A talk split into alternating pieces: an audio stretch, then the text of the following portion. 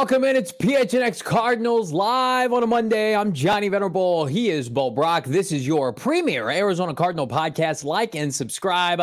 Become a diehard. Go PHNX.com. Pick up a free hat and or t-shirt every single year. You are a diehard. I'm diehard for this chat today. Boston Ford. The podcast keeps me pumped in the off season. Uh, Let's go. Let's go, Bo Brack. Let's go. Let's effing do it. Reezy baby. How about Big 12 Devils? Goffy from Oz in the member Discord already dropping some tasty little mock drafts. Only way you can get in that conversation that's going on 24 7 become a diehard today.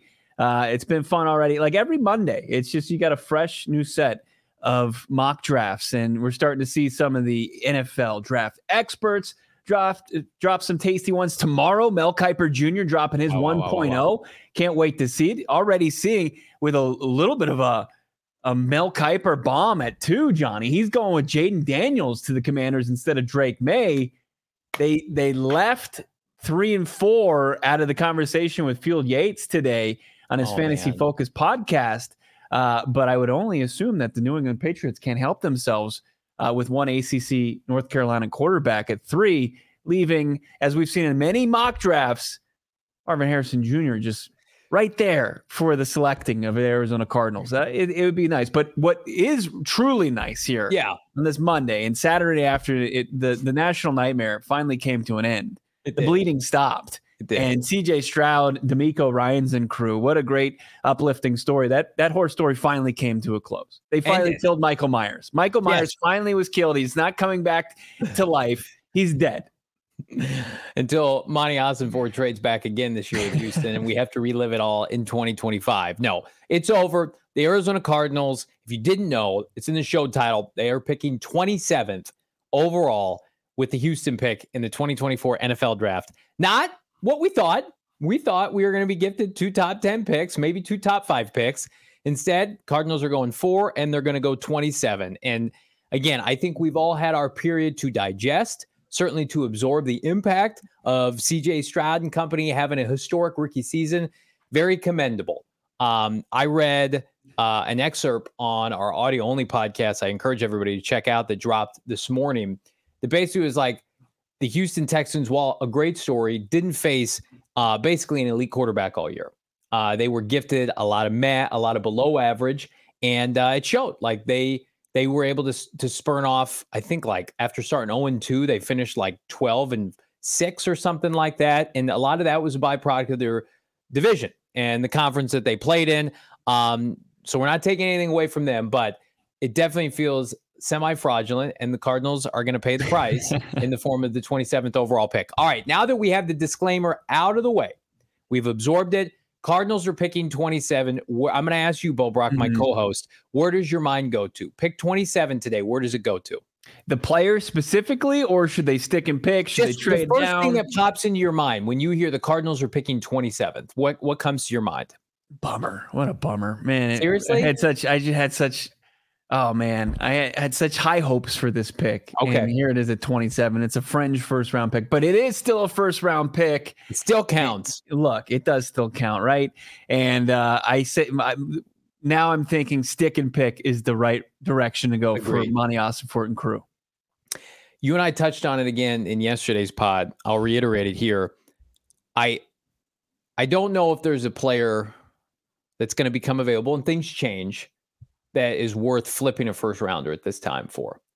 No one knew once upon a time DeAndre Hopkins was available, Stefon Diggs was available, and maybe something like that emerges over the coming months, and the Cardinals do decide to flip the pick.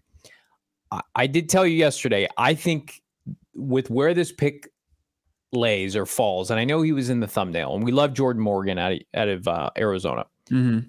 But I, I do think that rather this pick being 21, 22, 23, I think now very much in the tail end, the last five picks of the first round, I think it very much opens it up to a defensive player. I think we've reached that kind of crescendo.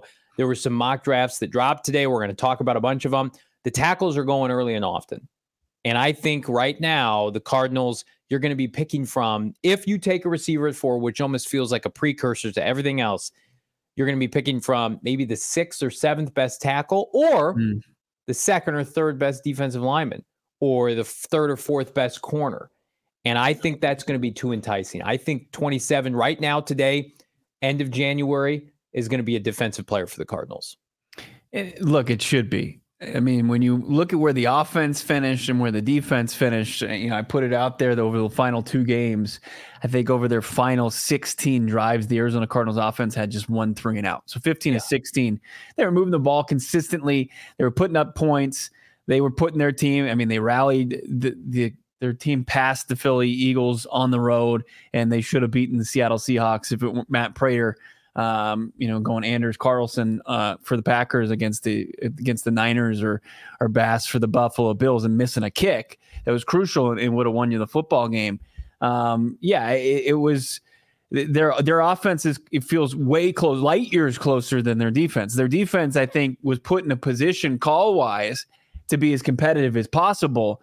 But you know, pound for pound, uh, they were fighting way above their weight class. They like were. they, they, they just when you looked at the offenses that they were facing and the personnel that they were putting out there, you know, outside of a Jalen Thompson and a Budda Baker, and when he was healthy, Kyzir White, you know, there were guys that really you you would be hard pressed to say that they were legitimate NFL caliber starting players. Well said. And again, like I see some pushback in the chat, get a tackle what are we going to do with Paris? I see somebody, we need a left guard. Bo and I, I think, are of the same mindset. We don't agree on everything. Certainly, if you tune into this podcast, by the way, drop a like.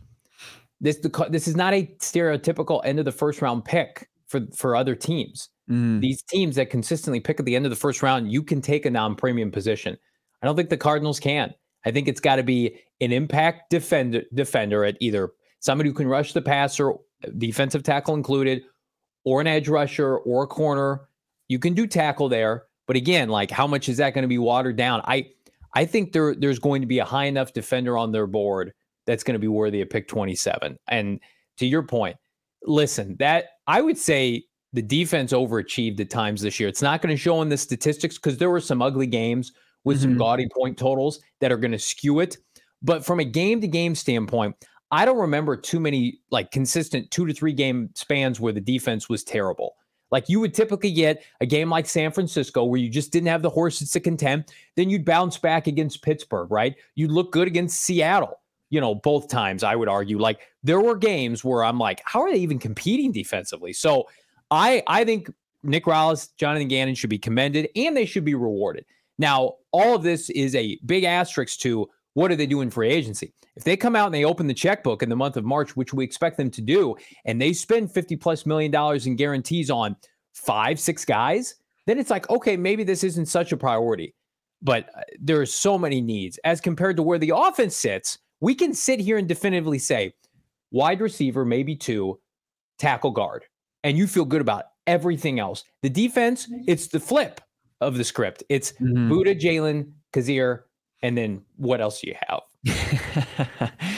I mean, you look up and down this defense, and you got guys that you can fit into a rotation that can be depth guys currently yeah. on the roster as it stands right now. Uh, outside of, as we mentioned, Budda and JT, and uh, like if, if, you if you slide a Starling Thomas or you slide a Kei'Trel Clark as depth guys, man, do they look a lot better and, and really get the the true ability to develop uh, you know, in an NFL system, but not being thrown to the flames. Like I mm-hmm. think that if you can get somebody that that can eh, like in the free agency is such a big part is as you mentioned like if you, if they are able to accomplish what you've been reportedly told as you have it sourced that they want to address the front seven and they want to address outside corner position that if they can get a true vet corner that can come in there and you know like I think LJ Sneed from the Chiefs might be you know dreaming and, and a guy like Jaylon Johnson. But if you if you look at the the next guys like Stevie Nelsons of the world, and you get one of those vet guys that just knows how to do it. He's he's got the the full, you know, seen it all, knows all the angles, a full bag of tricks, and can can help develop this young room. And then you add, you know, a corner potentially with 27, or you know, you add somebody like a Burns or a Chase Young. I mean, Chase Young didn't look great against the Packers on on no, Saturday. He's not uh, very good. Right. But if, if you get somebody that, that can really is is a talented pass rusher, and then you, you couple whether it's the interior of the defensive line or another edge, like man, things look drastically different and lo- look in- incredibly better as far as the defense goes as a, as a whole. I got tipped off by something else over the weekend. I'll share it with everybody now. That I, I, I believe their first major sign in a free agency is going to be on the defensive line. Uh, now things can change depending on who's available. Like their pass rush slash defensive line group is so poor in terms of high end NFL talent. Whereas I think they feel like the corner market is going to come to them, if that makes sense. Like guys on one to three year deals that are going to be able to help them, but you don't need to sign those guys day one of free agency.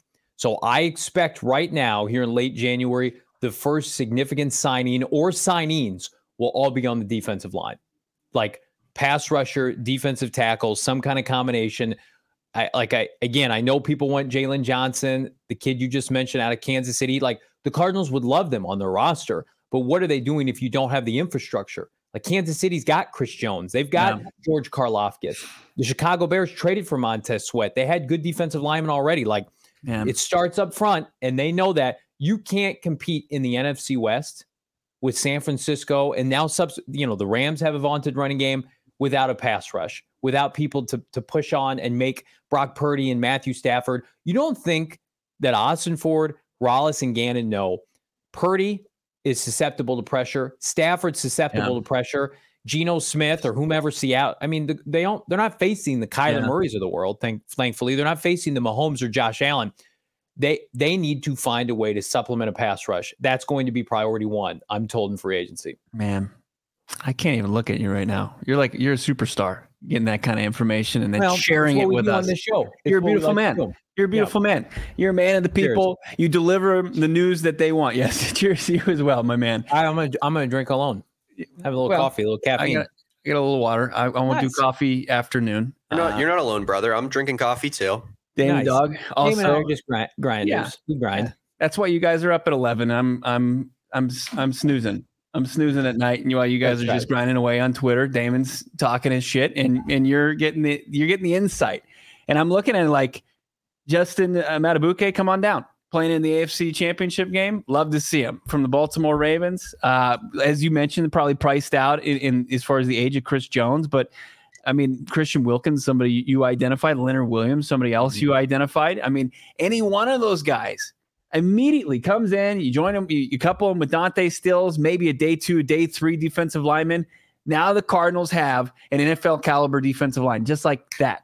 They utilize their assets, not a ton of assets, not a ton of cap space, not a ton, you know, a ton of draft capital, and they get it going.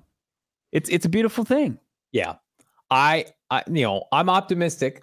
They got to execute. And here's here's the one thing that that we haven't seen from Boston Ford, Ossenfort the the recruitment free agency hasn't happened yet, mm-hmm. and that takes two to tango. And most of that is typically done with what, Bo? Guaranteed money.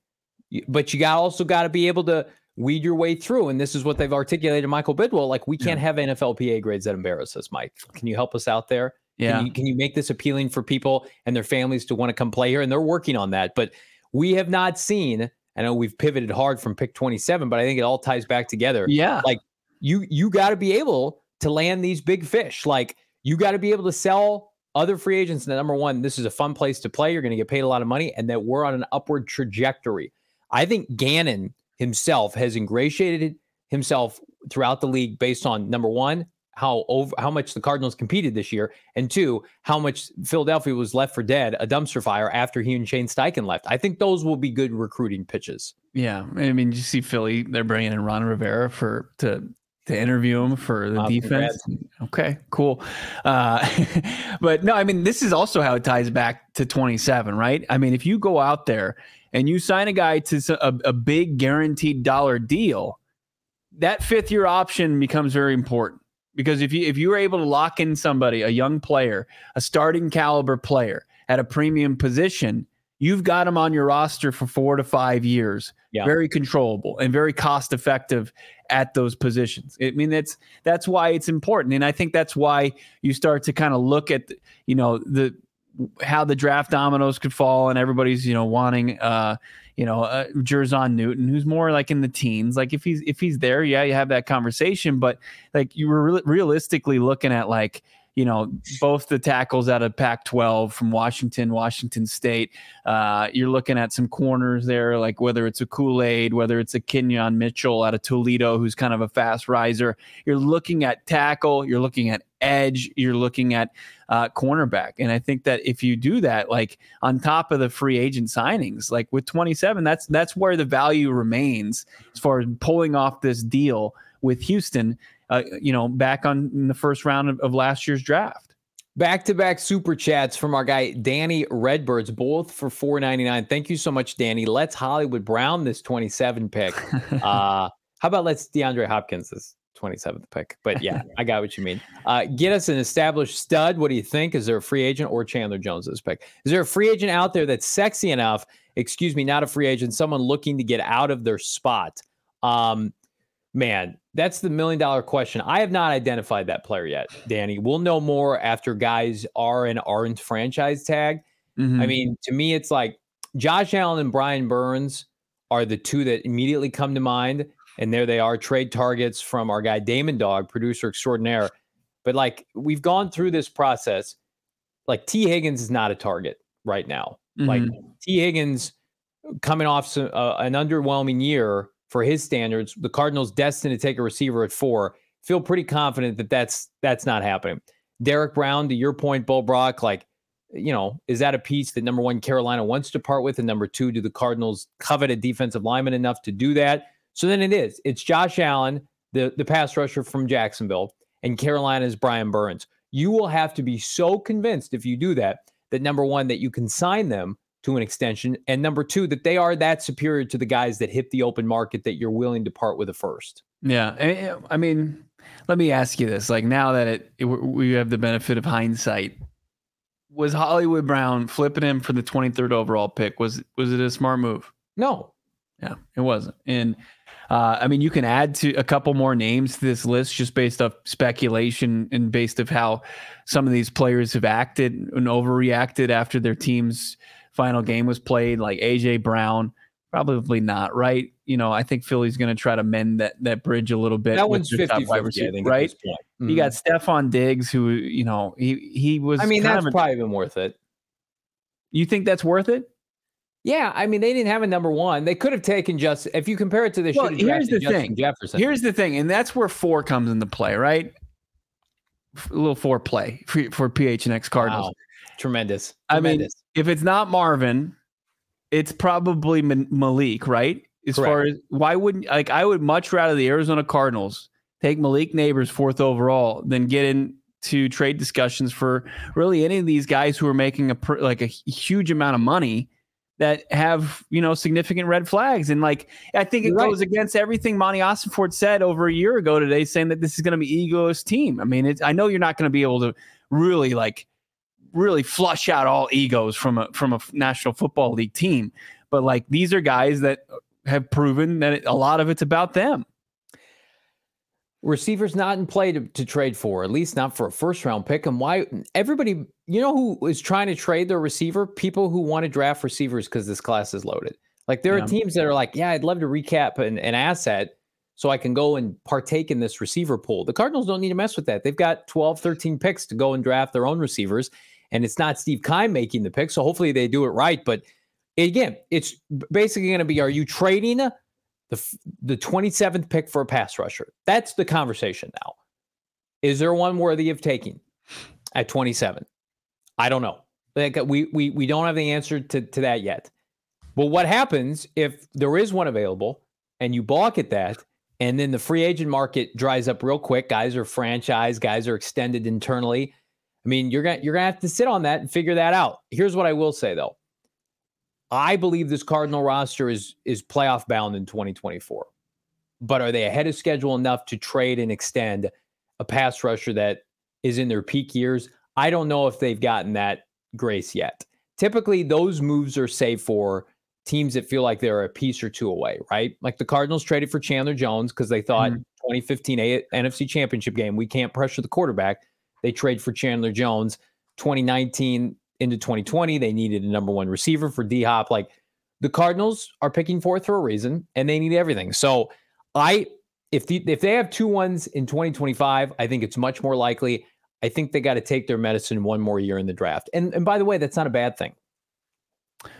Uh, is that truly taking their medicine? And as we see Christopher Beard here, he says, Am I the only one saying Olu Fashanu at, at four?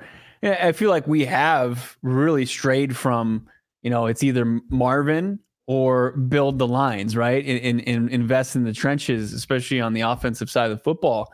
But, you know, I, I think that this tackle group is, is proving to be deeper and I guess more steady. It's a from, yeah, from like you got the top two guys, right? It's Fashanu, it's it's Alt, and then you got the Pac-12 guys, and then you've got you know some an Ivy League guy, you got a BYU guy here, and, and you can go ten deep. And I think that the I guess the margin, the difference between like the top guys and the guys near the back end of the top ten, I think it's closer in the tackle group than it is in the wide receiver group. I think you got three rock solid top prospects, top 10 guys in Rome Odunze, Malik Nabers, and Marvin Harrison Jr., of course. And then you got the rest of the guys who are going to be really good players, but there's a distinct difference, especially when you're looking at like these are these are the wide receivers that are are valued as premium players, guys that have the upside of being the Jettas, the Justin Jeffersons out there, the Davante Adams type players. Like I know you can sometimes hit on those guys later, but like what we've seen recently is these wide receivers can immediately get drafted to Ja'Marr Chases and immediately make an impact on an offense and elevate it.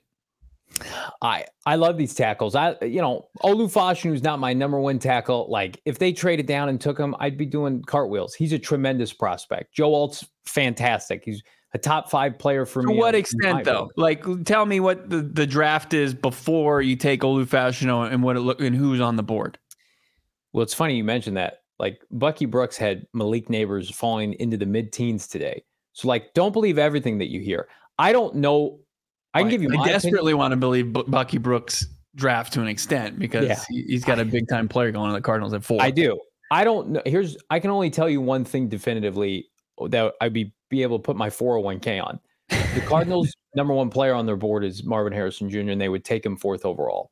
Outside of that, I can't like I don't they could have Joe Alt Malik Nabers. I don't I don't know that. And so all we can do is sit here and speculate and guess and look at these mock drafts. And if there is enough speculation and enough people saying that Malik Nabers is a top five player, period, then I would hope Ossenfort comes to that conclusion as well.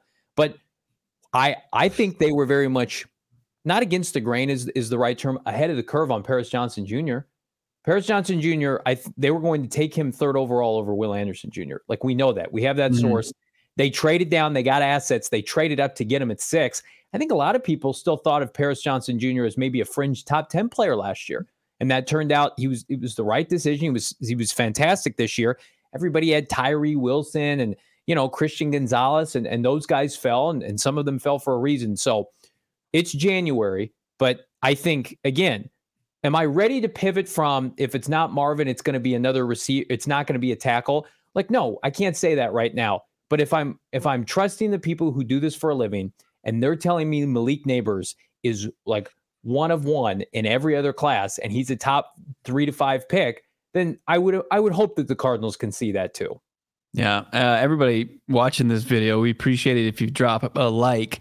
I see Danny Redbird's asking, "Are we the new Lions?" And look, when I saw the PFF grades, and I know PFF grades are under fire, and, and there's something that we sometimes are, are skeptical of, but like yeah. when I see, you know, Penei Sewell and Taylor Decker put up these grades that are in the high 80s and 90s, and they're your bookend tackles, like that's that's appealing. That's really appealing. It is. But you know, so is what you know Amon-Ra St. Brown did to put that game away, and and how the playmaking that he did, and, that final touchdown he scored, and, and what he how he what he provided to to Jared Goff. I know he's not a first round pick, but the talent, you know, what you see from a true number one uh, on an NFL roster and what it does, it's it's tough. I mean, it really is tough in, in, how you view it from a team building you know perspective. I mean, you can you can go you could go and, and take Fashanu or Alt whoever you decide is the top tackle, or you could take you know if you don't get Marvin and you think what Brad Spielberger and Trevor Sikkema have told us that Malik Nabers is the top wide receiver in any other drafts. He's he's a wide receiver one too.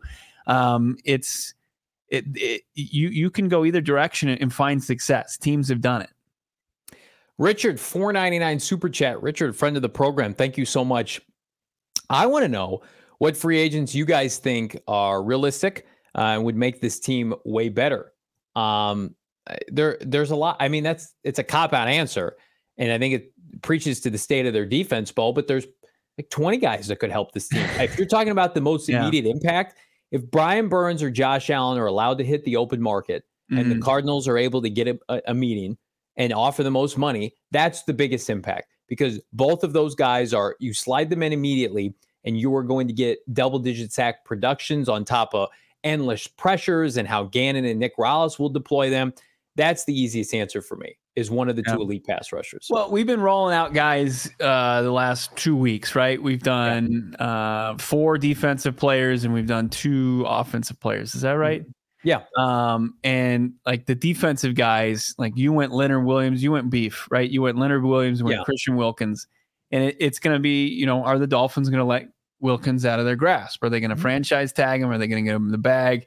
Leonard Williams, it looks like that's probably a relationship that's going to end in divorce, despite them, you know, trading draft capital to get him up there in Seattle. But with the changes that going on, they just lost their OC. They blew, you know, Pete Carroll out, and we'll see what they're they starting do. completely over. Yeah, which is crazy that they're right. they're going in the year. They should be in the next phase of a rebuild, and they're going to reset again. Um, and then, I mean I think I went with uh, Jonathan Greenard, who's been getting after the passer all postseason, all season long Great. for for Texans, and mm-hmm. most recently I went with Steven Nelson. I went with a pair of Texans. Um, so I, I think that those are those are all really realistic options defensively.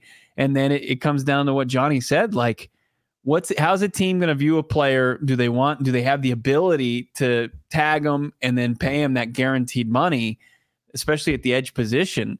Um, like there are a lot of teams as good of a cap situation as the Cardinals are in.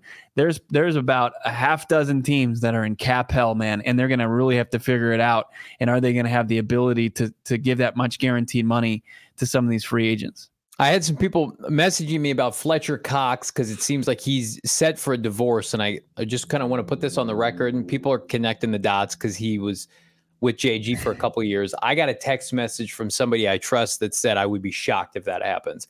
And we've kind of alluded to the relationship, which was rocky at times. Fletcher Cox can be kind of a selfish dude, and Gannon's a team guy, egoless guy. They made it work at a high level. I mean, they they went to a Super Bowl together. I'm told like that is not Gannon's preference at all. Like, and I I don't think Fletcher Cox is the kind of player at this stage of his career, a la Terrell Suggs five years ago or whatever that was, that you want to bring into a locker room with a bunch of impressionable young guys. Like Fletcher Cox should go and sign in Buffalo where they're ready to win a championship or something like that, mm-hmm. or Miami, you know, and, and, and have no state tax. Like the, the Cardinals, I feel confident, are not going to be in on Fletcher Cox this offseason. Yeah, I love it. Bird Gang Gang saying, Johnny, did you get where'd you get that haircut, bro? You're looking oh, sharp great, today. Yeah, my guy Vinny took care of me. I appreciate you. I appreciate everybody in the chat today. And uh, if you appreciate some free bonus bucks, check our friends out at BetMGM. Bet five, get 158 instantly. My Johnny parlay. It was Johnny Bus this weekend, thanks in part because of what went down in Buffalo yesterday. I, I, was all in on the favorites, and Buffalo, well, they broke my heart more ways than one. Uh, Josh Allen, the anytime touchdown, that was money, but yeah, if if you can't beat the Chiefs with all that going your way, Buffalo, it's probably never going to happen. But what's going to go your way with our friends at BetMGM? How about Bet Five get 158 instantly with that bonus code PHNX? Download the BetMGM Sportsbook app or on your iOS or Android device. Visit betmgm.com, get a full screen view. I love that. Sign up and deposit at least five bucks in your newly created account. Place a wager in the amount of $5 on standardized pricing then you're going to get, regardless of the outcome of your wager, $158 in bonus bets instantly. Perfect time to dabble with our friends at BetMGM ahead of the championship round this weekend. Of course, Detroit at Santa Clara to take on the Niners, Chiefs at Ravens. Check out the show notes for full details. Now, listen to my guy, Damon Dog, talk about it in the disclaimer. Problem call 1 800 Gambler. Available in the U.S. Call 877 HOPE NY or text HOPE NY 467 369 New York. Call 1 800 327 5050 Massachusetts. 21 plus to wager. Please gamble responsibly. Call 1 800 NEXT Arizona. 1 800 BETS off Iowa. 1 800 270 7117 for confidential help Michigan. 1 800 981 0023 Puerto Rico in partnership with Kansas Crossing Casino and Hotel. Visit BetMGM.com for terms. This promotional offer is not available in New York, Nevada, Ontario, or Puerto Rico. I hear Damon Dog when he's talking to shorties at the bar. Uh, he's Ooh. talking in that cadence. Ooh. Talking that fast. Sweet talker, but he's He's got the micro machines cadence going on. Wouldn't doubt Um, it. Wouldn't doubt it. Remember the '93 finals where the, the Bulls beat the Suns? It was that was that was rough, right? Yeah. it, it was rough. But now the Bulls suck at basketball, and the Suns are heating up. They've won five straight, and you can get in the door tonight to watch the Suns host the Chicago Bulls for as low as fifty bucks. Game Time app. Look at this. You can get yourself into the Footprint Center tonight to watch the Bulls take on the Suns. Uh, you can go to Coyotes game tonight as well. It's last call. Why not uh, see if you can find some tickets at the very last second with our friends over at Game Time. You can actually save on your first purchase 20 bucks by using the promo code PHNX. It's the fastest growing ticketing app in the country for a reason. You're not going to see these big time fees. You're going to just get tickets to the game that you or concert or event that you want to see. You're not going to be bombarded by those fees. Download the Game Time app, create an account, use that promo code PHNX for $20 off your tickets. Your first purchase terms apply. Again, create that account, redeem code PHNX for 20 bucks off. Download game time today. Last minute tickets. Go to the Suns game tonight. What are you doing? Go to the Coyotes game uh, for the lowest price guaranteed. We teased it. Cardinals picking 27th overall. That means their first three rounds of picks, they are locked and secure, baby. Let's check them out. Cardinals, of course, fourth overall in round one, hopefully with uh, the man to the right, Marvin Harrison Jr. And then they've got 27 via Houston. Again, the first three rounds are locked and ready to go. Pick 35, that is set. Of course, coming from their own pick, pick 66. Then we've got, of course, the 71st pick coming from our friends in Tennessee. Cardinals traded back last year, so Titans could come up in the second round and take Will Levis. How'd that work out? 90th overall, Houston, which uh, is not as depressing as 27. It's pretty depressing, though. So if you count them at home, that's six picks in the top 90 in the first three rounds. Everything else after the fact, rounds four, three, four, five, six, and seven are subject to compensatory pushdowns. I think 10, 104. No, it's not safe because there's going to be comp picks at the end of the third. The Cardinals, sadly, I don't think they're getting any comp picks this year. Don't ask me how those work over the cap. They've got that charted, Bo. But for the sake of this conversation, fourth, 27, 35, 66, 71st, and 90 ready to go for draft weekend. Get the picks in now. Might as well. Yeah, double digit picks for sure. That's happening. I mean, you Yes. can you you're just gonna you can debate, you know, whether it's gonna be eleven or thirteen or whatever. It's double digits, and it's gonna be an infusion of young talent coming in, and it's gonna be coming in the first three rounds of this NFL draft, where Yeah. Monti Ossenfort's shown the ability to find starter caliber players. Fourth, 27th, 35th, 66th, 71st, 90th. You're all starters. Come on in. Welcome. Welcome to the starting Welcome, lineup friends. let's make an impact. You gotta love it. Um, I mean, Monti Ossenfort, that was his number one assignment last season. Was you know obviously cleaning up just the absolute catastrophe that M- Steve Keim left this roster in, and then uh, getting the the cap in in good working order, and he did. And then you've got yourself a ton of draft capital to really reshape and become that draft and develop team that Jonathan Gannon and Monti Ossenfort spoke of uh, back it, it seemed like lore and myth and but they've they've spoken into uh, fruition it's happening here in the desert as early as this offseason. It's great. Damon Almost is a villain on Twitter. He absolutely is. And he loves to play that role. And we encourage him to do so. He's a sweetheart when you meet him in person, though. Such a sweetie. Um, let's. So you look at those picks, and it's like, well, how would those picks be spent? You want to talk about some notable mock drafts that landed on the Yes. interweb streets today, Bo Brack? Yeah, let's do it. Actually, some prominent names. You mentioned one. Uh, Bucky Brooks dropped his 1.0. And then the Draft Network up and running. Look at these. So Bucky Brooks has Marvin Harrison Jr. going to the Cardinals at four. These are just a couple of his highlights. Rome Odunze going to the Giants at six. And then the Rams later in the first round taking Bo Nix, apparently. Wow. Uh, and then you've got this draft network uh, drafts. Caleb one, Drake Maye two, Jayden Daniels three. It's music, sweet, sweet music. Marvin Harrison Jr. four to the Cardinals. Rome Odunze five to the Chargers. Malik Nabers six to the Giants. So this is pretty much the exact carbon copy of what Daniel Jeremiah did earlier or last week. Olu Fashanu to the Titans. Uh, Latu, the pass rusher out of UCLA to the Falcons. Brock Mm. Bowers, number nine to the Bears. Why would they do that? I don't know. And then you got Joe Alt going to uh, the Jets at 10. So they want Brock Bowers and Cole Kmet. That, that threw me for a loop. But the most Yeah. important thing here is, you know, he's a very knowledgeable, we'll call them draft experts, just can't get away from quarterbacks going one, two, three in this draft. Jayden Daniels build the statue. Build the statue. He and Matt Prater side by side. If they if this happens, it's because Jayden Daniels made it happen. Like uh, like clasping hands in the Yes. air. Yeah. Yes, absolutely. Because here's the thing. Caleb's going first overall. The Bears hired their offensive coordinator. He- he's coming from Seattle. Actually, did a nice job in Seattle. I thought they're all. I thought they always overachieve with Geno Smith. Justin Fields is going to be gone. We- I don't really know or care where he goes, and and so they're going to take Caleb first overall. And then like Washington, like if they even entertain Jayden Daniels, you know Drake Maye is highly thought of without 32 teams. Like eh, people like this podcast isn't anti Drake Maye, but like we understand he he's talented enough to be a top five quarterback. We we have Yeah. question marks about him. There is no reality in which Drake Maye is not going top three.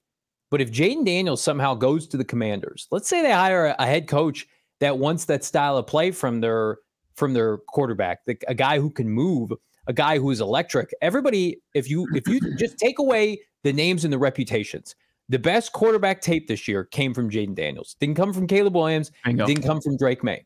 So if that's the case, I mean, I, if you're New England, you you're sitting there and you're like, I can get Drake Maye or Jayden Daniels. There's no scenario in which I'm not mm-hmm. doing that if I'm New England because you know the Commanders are going QB. There's there's articles coming out. Mac Jones Jones has been poisoned to that locker room. That, that- like people were upset. Mac Jones showed up to the Belichick end of the year goodbye presser. They don't Yeah. want to be around him. Yeah. And like, so like, I think there's a good chance Mac Jones just gets outright mm-hmm. released. You're not rolling with Bailey Zappe. I don't think any competent, you know, free agent quarterback with options is going to go there with no weapons in that brutal division. Like it, it is laying out nicely, barring something unforeseen. Jayden Daniels really helping the Cardinals secure their their number one receiver at four. Well, especially with him being there now. Like, Yeah. we talk about this, or I've talked about this, the Anthony Richardson rise last offseason. It really had to kind of materialize during the draft, pre draft process, right? At he had to have his combine. pro day, he had to, it really happened in the combine.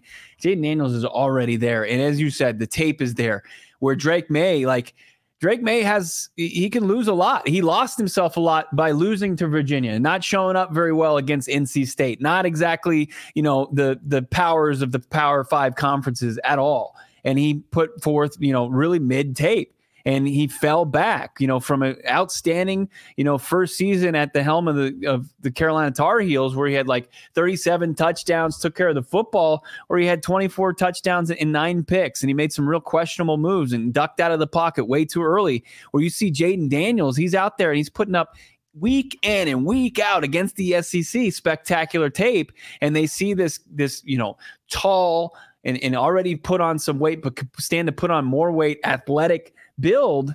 You know, and, he's already been uber productive in the SEC, the Heisman Trophy winner, and turned two wide receivers into top tal- caliber wide wideouts and Thomas and Nabers. I mean, it, it- you can make a case, and Mel Kiper is going to do it tomorrow. Like his mock draft's finally going to drop. He's got Jayden Daniels as the second quarterback off the board, and then Drake Maye right there to to go be Mac Jones 2.0 potentially in New England. Well, he's more gifted than Mac Jones, but yeah, I get what you're saying. I, you know, who's helping Jayden Daniels directly or indirectly? The MVP of the NFL in Lamar Jackson, and Lamar Jackson, who I think is going to go to the Super Bowl this year and potentially win the Super Bowl.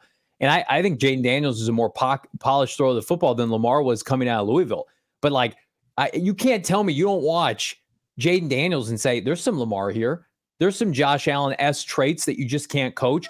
Guess what? That's what's worth a top five pick on a quarterback. Like you think about it, why was Kyler Murray picked first overall? Special abilities. Like if you want, it's you know, Jared Goff was kind of the last of a dying breed where it's like first guy, first player overall, po- traditional pocket passer. Like since then, it's like you got to be a gifted thrower of the football plus. Like what are your Mhm. additional traits? Are you big? Are you fast? Super athletic? Even with Drake Maye and our skeptics tor- toward him, like he, he can move. He's got a big arm. Like he's he's put together. He's six four. Like the, his defenders love him and say he comps to Justin Herbert. So and then you put obviously stack that up against Caleb Williams, who's generational. It's like one, two, three, boom, boom, boom. Every one of them. You ought to be able, if you're the Commanders, the Bears, the Patriots, of course, talk yourself into any of them, given especially what you have at the position. Like the Bears are in a unique position where if they were picking two or three, like would they really entertain those two? That remains to be seen. The Commanders and the Patriots have nothing. They have nothing to build off of at the quarterback position, especially the Patriots. Like Sam Howell is at least competent enough to be on a roster. I don't think the Patriots have NFL caliber QBs on the roster. You talk about the Cardinals defensive line not being NFL caliber. That's what the Patriots QB room looks like. So it, it is played exactly into Ossenfort's hand if Marvin Harrison Jr. makes it to four. Should he make Yeah. it to four? I mean, it's it's the logic. It's it's kind of the consensus logic that's going around, right? I mean, there, there's a few outliers that that want to say that the Patriots going to. Well, no, they're going to take the top player on the board regardless of position. And then we got this today, Damon Dog. We got Jerod Mayo going and wheeling and dealing, shooting from the hip on WEEI, talking about roster building. He says, "quote We're going to take the best available player for the biggest need on the team: offensive line, receiver, quarterback. Pick your choice." But what to Johnny's point, when he's been really hammering home, I mean, the biggest need is quarterback. It's the biggest need. He also said that they're going to spend tons of money in free agency. And it's like, yeah, good plan. You don't even have a GM in place, and you guys are thinking about really just throwing money at holes. We've seen how that works out. It doesn't work out. It's usually fool's gold in free agency. But there's your your draft kind of uh, and, and I know this is is you got to take it with a grain of salt that a coach is going to come out and tell you their full out strategy. And guy tried to throw up murky the waters with three positions here, but I mean it, it's got to be quarterback. And I think recency bias as far as the third quarterback off the board, like Herbert was the third quarterback off the board in his draft. Like Yeah. I, I think trying to decipher tape and see how what's going to translate, what skill set's going to translate to the next level is it's it's an inexact science, right? And it goes off based off what your scouts believe, but sometimes it's been wrong as far as how you have the quarterbacks lined up, and that you know if you believe it's a three deep quarterback draft, which many people believe, talent evaluators believe, then that's probably in in some you know one, two, and three with Caleb being one, and the other two you figure it out it's going to go down that way for three really quarterback hungry teams at the top of the draft. Josh Allen was the third quarterback off the board. Lamar Jackson was number five. I mean, it Yeah. just teams get get it wrong all the time. Like, I most teams have Caleb Williams number one. Like the Bears, that's not a tough decision. It'll be tough for the Commanders. Like I saw somebody in the chat, like what happens if the Commanders take Jayden Daniels? The Patriots, I believe, will unequivocally take Drake Maye. Like they've watched enough of his tape. Plus, he's an East Coast guy, you know, big arm. You can get to the divisional round in the NFC with Baker Mayfield. We saw it happen. You can get to the Super Bowl potentially with Brock Purdy.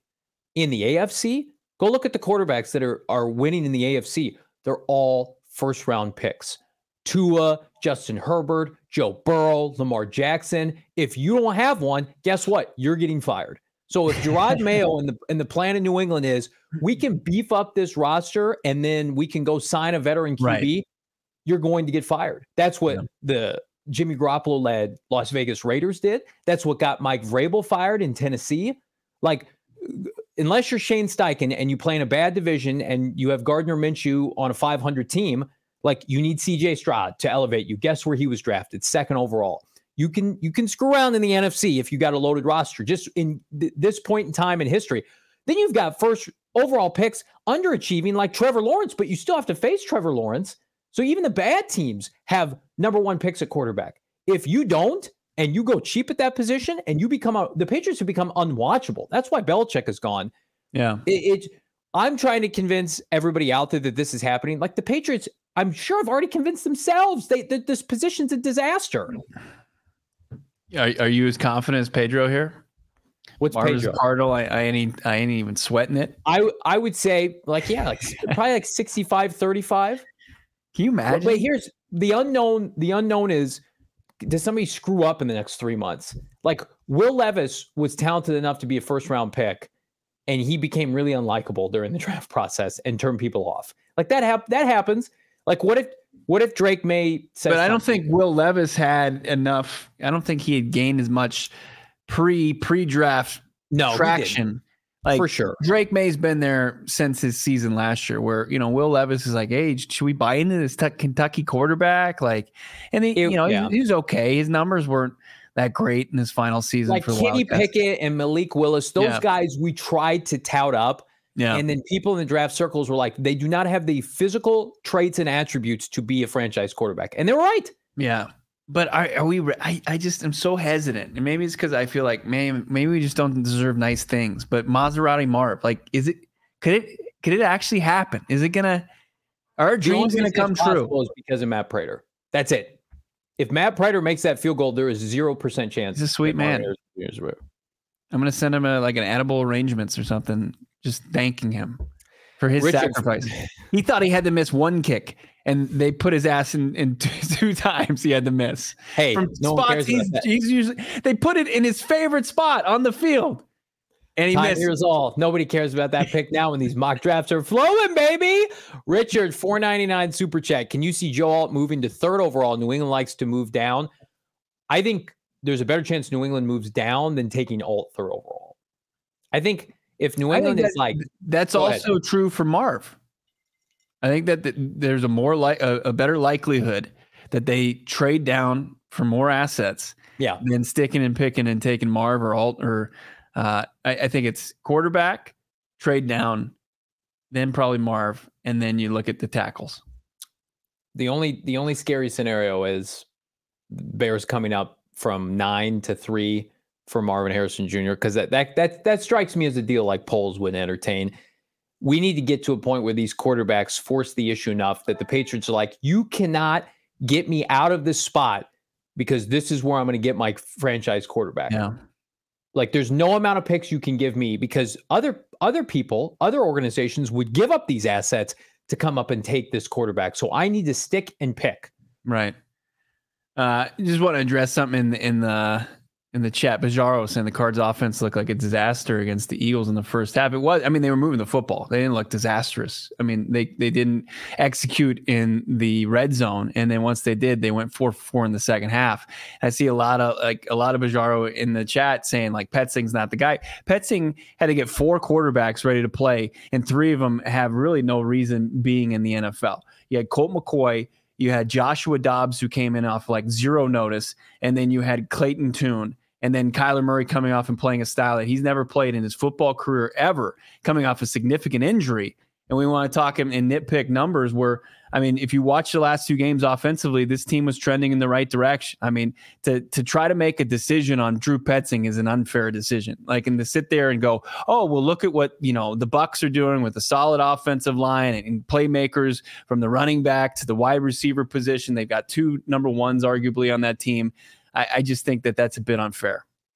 Yeah, I mean, we're living in the reality in which Baker Mayfield played well, but he went to a division that was historically bad, Yeah. and they got a cou- couple of good breaks. They beat the Eagles team that the Cardinals just beat, by the way, um, and then they lost to Detroit. Like I, Baharo, the, the Cardinals are prepared for Drew Petzing to maybe leave next year as a head coach. That's how highly thought of he is within the Cardinals organization.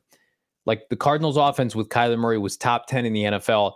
And Kyler Murray, if you project it out, even with how slow he started at times, was going to be 30 touchdowns, total touchdowns, and had a two to one tou- touchdown and interception ratio as a thrower of the football.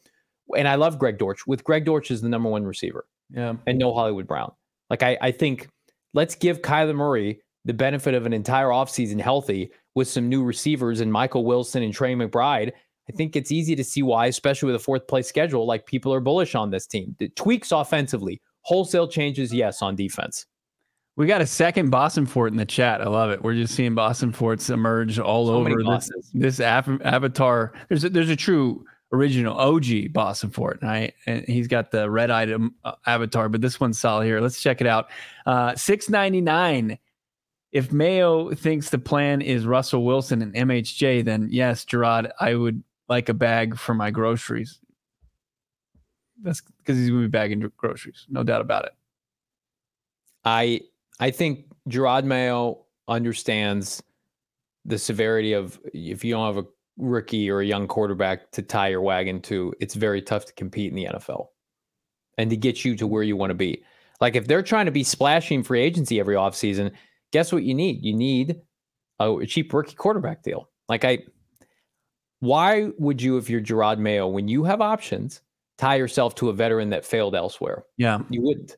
and also, like I, I saw something that was interesting, Bo, that I didn't put two and two together.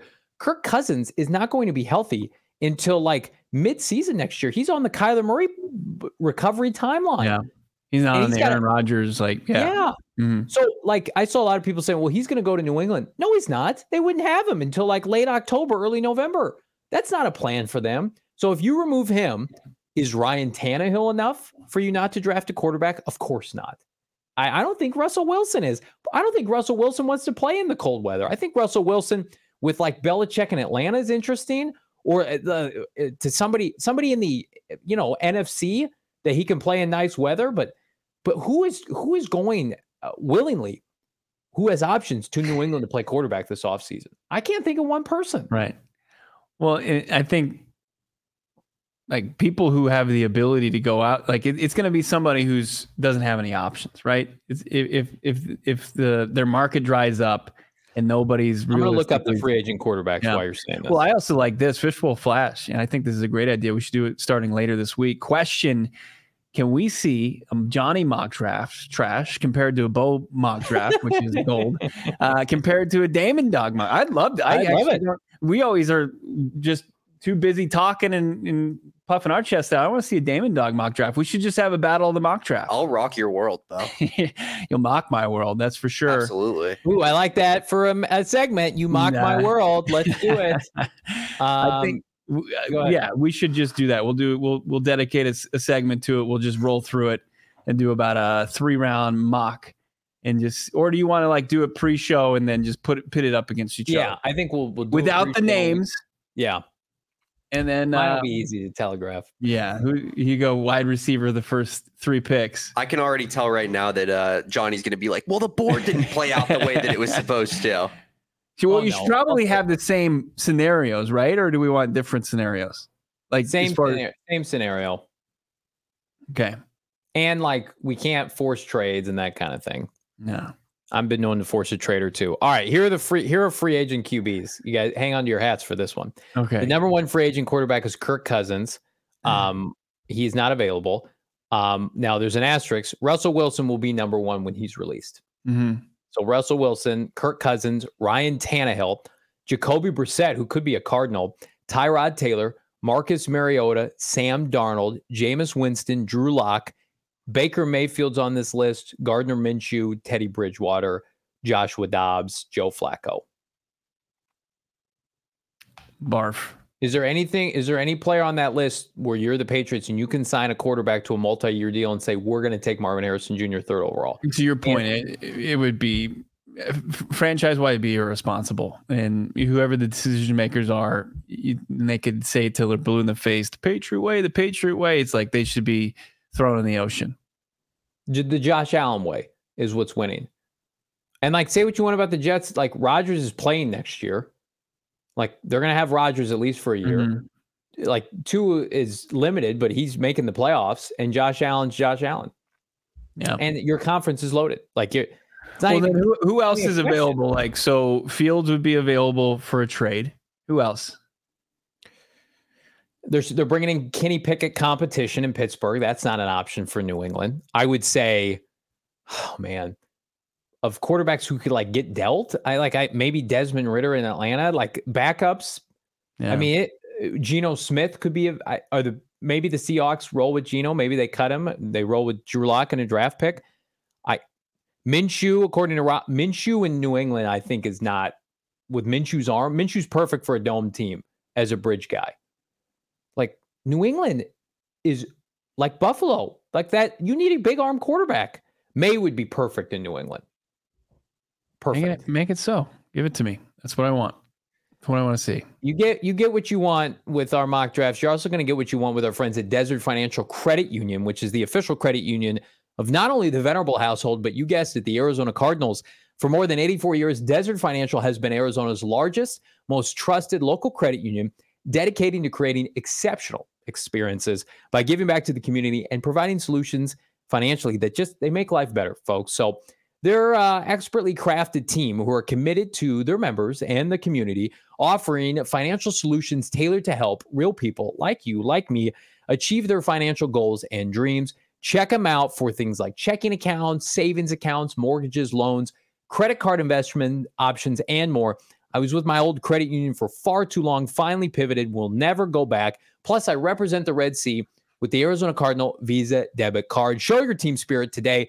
Open up a free checking account online. Just takes a couple of minutes. Get an Arizona Cardinal Visa debit card today. Check them out, desertfinancial.com slash cardinalsbow to get started. Tough to beat what they're doing over at uh, Desert Financial. Also, when you're looking, when that gas light comes on, just swing into your nearby Circle K. And of course, you got to become a part of their free membership program. Become a member of the Inner Circle Rewards. Download it on the Circle 8K app today. It's America's Thirst Shop. It's free, new free membership program. Did I say it's free? I think about a thousand times. It Save 25 cents per gallon on your first five fill ups. Your sixth, uh, you get a free selection of Circle K products from their pizza, the coffee, ice cold fountain drinks, those delicious polar pops, and you get three cents per gallon after that every day. Join the Inner Circle for free by downloading the Circle K app today. Terms and conditions apply at participating locations. Visit circlek.com for more details. Jordan Love, Baker Mayfield look good in the divisional round, albeit in a loss. Bo Brack, everybody drop a like on this video, by the way. Did you watch the divisional round specifically in the NFC and say, like, I think Kyler Murray can play on this level? I think Kyler Murray with the right roster can get to, dare I say, an NFC championship game? Because I did. I watched what I saw this weekend and thought, why, why isn't Kyler Murray in this round of the playoffs? Yeah, I mean, I was impressed. I've been way more impressed than I initially was with Jordan Love down the stretch. I thought he made a lot of plays that only a few quarterbacks can make. Uh, Baker Mayfield, when taking care of the football, and he did for the most part outside of the, the final play in regulation or that sank the the Bucks. He did a, a decent job and you know put up some big gaudy stats. Was, I think he went over 300 yards passing in both the game, playoff games for the Bucks. Yeah. And then Jared Goff has has been really really rock solid. And I, I mean I really wasn't that impressed by Brock Purdy at all. Like I thought he missed on a, on a bunch of throws. Um, so yeah, there there is opportunity. But look, I mean these teams, these rosters are in really good shape. Like a- Yeah. a, a real like testament to Jason Licht down there in Tampa Bay and getting them set up defensively and the playmakers that they have. And you look at what they've done in Detroit and in Green Bay really is, is an impressive organization that that took a lot of flack during the end of the Rodgers tenure. And then you see Jordan Love in the same position and, and finding success. It's th- these these organizations have put set themselves up to be consistently in it. And when they put a competent quarterback back there that takes care of the football, but also can make most of the throws, uh, man, does it, it it can take a team that's nine and eight in the Bucks and they can be a play away from going to the NFC Championship game. It, it really is incredible. Trinell in the chat, divisional round showed me Brock Purdy is close to just a guy with a lot of talent around him as opposed to a game changer. Yeah, I mean, the the 49er roster and give them credit, especially offensively, because I, I think the defense has regressed to some degree. The the offensive personnel, when it's healthy, is the best collection of talent that I think we've seen in 10 plus years. McCaffrey's the best running back. Deebo and Aiyuk are 1A and 1B. Kittle's a Hall of Famer. Trent Trent Williams is the best left tackle in the NFL. And Kyle Shanahan's a master play caller. So, like, given all that, you need somebody that like Purdy who's cheap and efficient. And I, I unfortunately think he's going to play better next next weekend against Detroit because it's not going to be inclement weather. But I'm right there with you. Like, that's why that that game was so pivotal. San Francisco, there is a window. Like, say what you want about Purdy making no money. There's a window on Christian McCaffrey, staying healthy, being efficient. Mhm. Same with George Kittle. Even now, we see with Deebo Samuel. Trent Williams is being asked about retirement. There is a window for the 49ers to win a championship because of the, everything else around Brock Purdy. So, as much as I would love to have seen them fall against the Packers, the Packers got to feel good because they're the youngest team in the NFL. The Cardinals feel good because they played the most rookies, and Kyler Murray's in his mid 20s. Like, every every situation is not apples to oranges, but I'm with you. Like, mm-hmm. Brock Purdy may have torn up the Cardinals in, in both outings. We know what the Cardinals were sporting defensively. What happened when he faced Baltimore? What happens when he faces pr- premium defensive, you know, personnel? He struggles because he's Yeah. a pretty average athlete. Right. Uh, I mean, look, those mortgage payments on on some of the players that they've already locked in and, and going out there and getting the Hargrave and free agency and throwing 80 plus million at them. And I don't know how much is guaranteed, but like the Niners are, they're in the red right now as Yeah. far as going into the 2024 offseason in, in cap space. Now they can quickly make up some ground there, but they're going to have to probably part ways with some of their you know talented players. They're they're nearly three million dollars uh, over the cap as it stands going into 2024 offseason. So they've they've got some decisions to start making. The Seahawks right behind them, under like they're they're four million, almost five million over the cap. Where the Cardinals, they're in the top ten in, in expected space, and they haven't even factored in the rollover money that they're going to get. Um, the release and, of DJ Humphries and some other guys. Yeah, and and then you got the Rams. You know, like almost twenty million less than what the Cardinals have, if not more as they make those easy kind of layup moves to get space. So Cardinals in a really good position to to really kind of narrow the gap between them and the rest of the division this offseason. But yeah, I, I agree, man. I just I think that they they the, the window isn't as wide open as people believe with this this Niners team. And and it, it happens every like you see a, a young talented team, it feels like each every, every year in the NFL and you're like, man, this this is just the start of something special. In a cap league, it, it, and especially when you have to start paying guys, it closes really quick if you don't make the right decisions. And if you if you miss on like they have at the quarterback position and, and where they felt like they missed with Kinlaw, where they had to go get Hargrave and then they had to pay Bosa, it, it, it becomes tougher and tougher each and every season. Alex nine ninety nine uh, well said. The difference with Kyler this year was when the play started to break down, he wasn't jittery or hesitant. Looked the calmest he's ever been with less talent around him. I think this he's this is the first time he's had competent NFL coaching on offense. I mean, respectfully with Kliff Kingsbury, the play would break down and Kyler Murray would be forced to improvise in the prior scheme. The yeah. play breaks down this year and they coach to that. Second, third tier options. You know, Kyler Murray we're I fully believe this, regardless if it's Marvin or Malik Nabers or Joe Alder, whomever. Kyler mm-hmm. Murray, if he stays healthy, is going to have his most efficient NFL season in 2024. I think that's the easiest thing for me to telegraph for this team. There is no scenario in which if Kyler Murray plays 17 games, and that's the biggest question mark, I fully admit that, he is going to be efficient and the team is going to have a winning record. We saw at the end of the year, he almost was 500. He should have been with a with a roster the caliber of the Cardinals struggling like it was with the hardest strength of schedule in the NFL that he faced. So I wouldn't I wouldn't bet against him. I, I again, I, I I'll put a, statistic out there. I'll put a stat line. I think he has like 40 total touchdowns next year, passing and, and rushing. What? That's that's an MVP season. That's an MVP season. If he For, has, I mean, if he has like a, a, a Jordan Love season, um, sign me up for it. What Jordan Love? Jordan Love passed for over 30 touchdowns. Yeah, 32 touchdowns. I think 11, 11 picks. I think Kyler can take a little bit better care of the football. That's a good. That, I need to see. I need to see that year before I start saying, "Hey, 40 total tutties." That that's a big. That's a monster. That's an absolute monster. But you're saying how many rushing touchdowns did Jordan Love have? Jordan Love. Let me look it up. Jordan Love. I bet Kyler probably. Kyler had what three in his 40 touchdowns is what Josh Allen did this year. Yeah, that's a monster year. He, okay, so Jordan Love, you're right. He had a 32 passing touchdowns this year. Passing, mm-hmm. rushing touchdowns, he had four. So Jordan Love had 36. Jordan Love had 36. Yeah, that's wild. And uh, you're saying Kyler Murray couldn't have 40? Of course he could. Well, I need to see. I want to see that. I need like I want to see that part of, for sure. Yeah, yeah. And, and, and Love had the benefit of that. He had the the benefit of, of you know solid drafting, those players developing him, him really turning some Great of these guys. Coach. I mean, yeah. is big time. He's a big time yeah. coach. Yeah. Oh man, yeah. I mean, that's some gaudy numbers. Like that would be, and I think we've seen with Kyler, like he already basically went four and four since returning. And what, like, what did the Packers go? They went, then they go nine and eight. Yeah. Tampa it's went like nine and situation. It's like you just all you need, like all you need is a ticket to the dance, right? And and so, 29 year old running back Aaron Jones, 28, 29 year old running back James Conner. Mm-hmm. How about it? Let's do it. Let's just let's do all the comps next year. I'm down. I will not settle down, Junior. I think I think 40 touchdowns is very obtainable. If they if they had Marvin Harrison Jr. and it's Marvin and Michael Wilson and Trey McBride and Greg Dortch and maybe a mid round receiver and James Conner, let's go.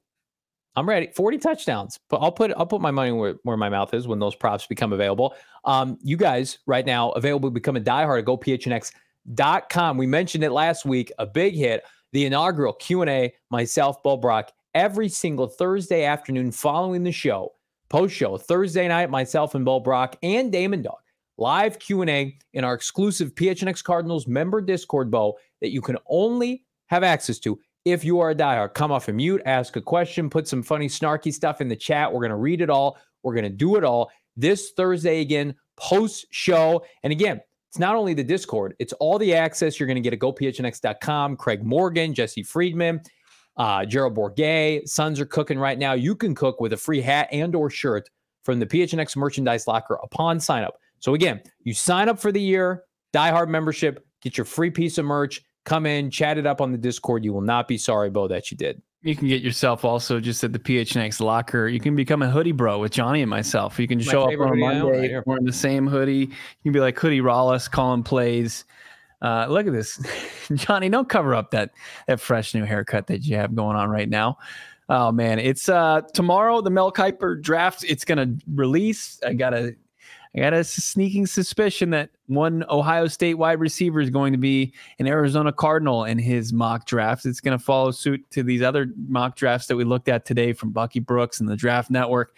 It Yeah, yeah, yeah. continues tomorrow. Plus, the return of Monty mock draft as well. Monty Fort, the Boston Fort, will be back in here. That's right. A little less hair on top of these heads tomorrow from the trio. Uh, and, and so much more tomorrow with whatever the breaking news is around town. Maybe some more coaching carousel news comes out and how it will impact the Arizona Cardinals. The fun never stops. As Johnny mentioned, the member Discord with the only way to get access to it, becoming a diehard today, go phnx.com.